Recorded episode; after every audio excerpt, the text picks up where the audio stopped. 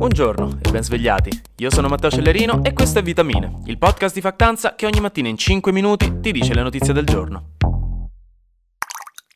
In Italia c'è una novità per quanto riguarda Giulio Regeni, uno dei casi più annosi e problematici della storia recente appunto del nostro paese, specialmente perché crea da più di sette anni un imbarazzo diplomatico, mettiamola così, con l'Egitto, oltre che, vabbè, chiaramente aver portato alla morte di un giovane ragazzo italiano.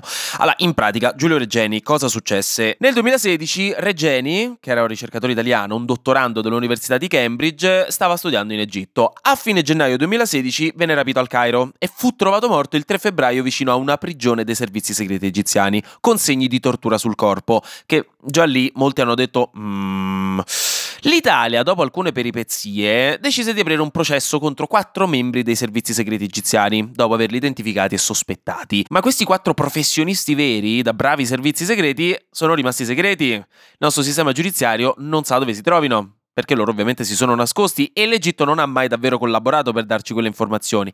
E il problema quindi è stato per molto tempo che in Italia non può partire un processo senza aver potuto notificare gli imputati, cioè non puoi far partire il processo senza aver detto ai tizi imputati eh, fra tirate fuori le camicie, vi tocca andare in tribunale, vestitevi bene che ci saranno le telecamere. E la situazione insomma è stata no? È stata questa per un bel po' di tempo, è stata più fumosa di un tipico ristorante di quartiere italiano prima del 2005, però, però, a settembre la Corte Costituzionale ha detto basta, ha detto non più, e ha sentenziato che in questo caso possiamo comunque far partire il processo, anche senza aver notificato gli imputati. Quindi ha sbloccato tutto, in pratica. E ieri il tribunale che sta gestendo questa vicenda ha rinviato a giudizio i quattro servizi segreti egiziani. Quindi il processo potrà iniziare, nello specifico il 20 febbraio. Insomma, c'è ancora da risolvere il nodo di dove si trovano gli agenti segreti, ma almeno il processo inizierà. Si è un passo più vicini alla giustizia, per fortuna. E giusto per finire la parte italiana, oggi occhio che c'è uno sciopero nazionale di medici, infermieri e altri professionisti del settore medico in protesta contro la legge di bilancio. Quindi tutto ok, bello che i lavoratori fanno sentire la loro voce, finché non vi ricordate che quindi forse oggi potrebbe arrivarvi un bel sms dall'ospedale dicendovi che la bellissima visita medica che avete programmato nove mesi fa sarà rimandata. E in bocca al lupo, insomma, benvenuti agli Hunger Games. A livello internazionale, invece, ci sono dei problemini negli Stati Uniti ma per quanto riguarda l'Ucraina, perché gli Stati Uniti fino ad ora hanno investito miliardi di dollari per sostenere l'Ucraina contro i loro amiconi storici dell'Unione Sovietica, no? col colbacco e la letteratura piena di angoscia esistenziale. Perché appunto da un punto di vista geopolitico Washington ha sempre bisogno di impedire l'espansione russa, oltre che quella cinese.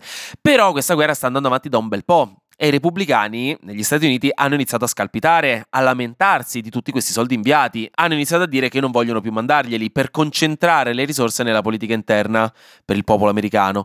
Nello specifico, al Congresso si è fermata una bella proposta di legge per stanziare altri 106 miliardi di dollari di aiuti militari a Ucraina, Israele più supporto a vari alleati nella regione Indo-Pacifica, quindi del sud-est asiatico, oltre che per aumentare la sicurezza dei propri confini, ma questa proposta di legge è stata bloccata dai repubblicani che non vogliono più investire investire soldi in guerre che oggettivamente non riguardano gli Stati Uniti da troppo vicino. Il problema, come ha detto la Casa Bianca, che ha chiesto apertamente di trovare un accordo in Parlamento, è che l'Ucraina senza questi soldi rischia seriamente di perdere la guerra, perché la strategia di Putin continua a essere quella di inviare in Ucraina più uomini che proiettili e l'Ucraina dopo quasi due anni di guerra giustamente sta davvero raschiando il fondo del barile.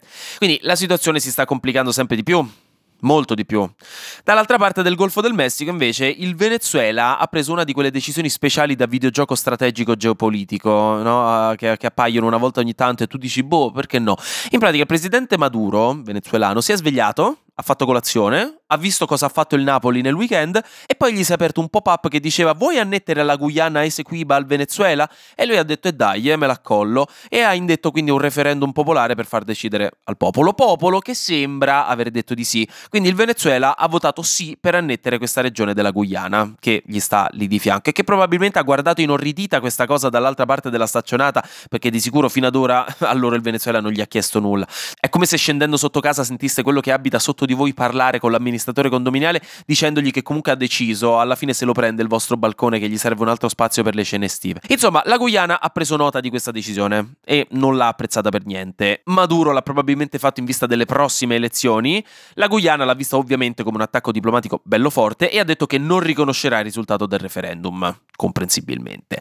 Ora come ora bisognerà vedere cosa deciderà di fare Maduro, cioè come imporrà questa decisione alla Guyana. Per ora non si sa. Non è chiaro. C'è solo del dramma, c'è del bisticcio territoriale. Staremo a vedremo. Oggi poi, nella rubrica scientifica, che torna a grande richiesta, vi metto quelli che sono più che altro due consigli da saggezza popolare, da tradizione orale che a voi non è mai arrivata perché siamo nell'era tecnologica e quando hanno provato a insegnarvela eh, a casa avete detto sì, vabbè dai, in qualche modo faccio, non ti preoccupare. Prima questione, ogni quanto bisogna lavare le lenzuola e le federe dei cuscini del letto? Perché sì, lo so che alla fine sono sempre gli stessi batteri vostri, cosa cambia se ci dormite sopra? Come quando trovate un capello nella doccia, no? Se sapete che è vostro, tutto a posto, ma nel momento che vi rendete conto che è del vostro conquilino diventa immediatamente un orrore cosmico oltre alla vostra comprensione. Comunque, eh, tutto questo per dire che una settimana. Bisognerebbe lavare federe e lenzuola una volta a settimana, per pulire via capelli, pelle morta, batteri, polvere e acari che finiscono sempre lì sopra. Può sembrare una cosa scontata, ma specialmente da studenti fuori sede non si sa mai, meglio specificarlo. Dall'altra parte, il New York Times risponde a una domanda che non pensavo che avessi bisogno di farmi. Se mi alleno con il raffreddore, quindi vado all'aperto, sudo, prendo aria, poi sto peggio? La scienza dice che per un raffreddore leggero non ci sono problemi. Allenarsi va comunque bene, magari insomma non nuotate nelle acque dell'Artico. Ecco.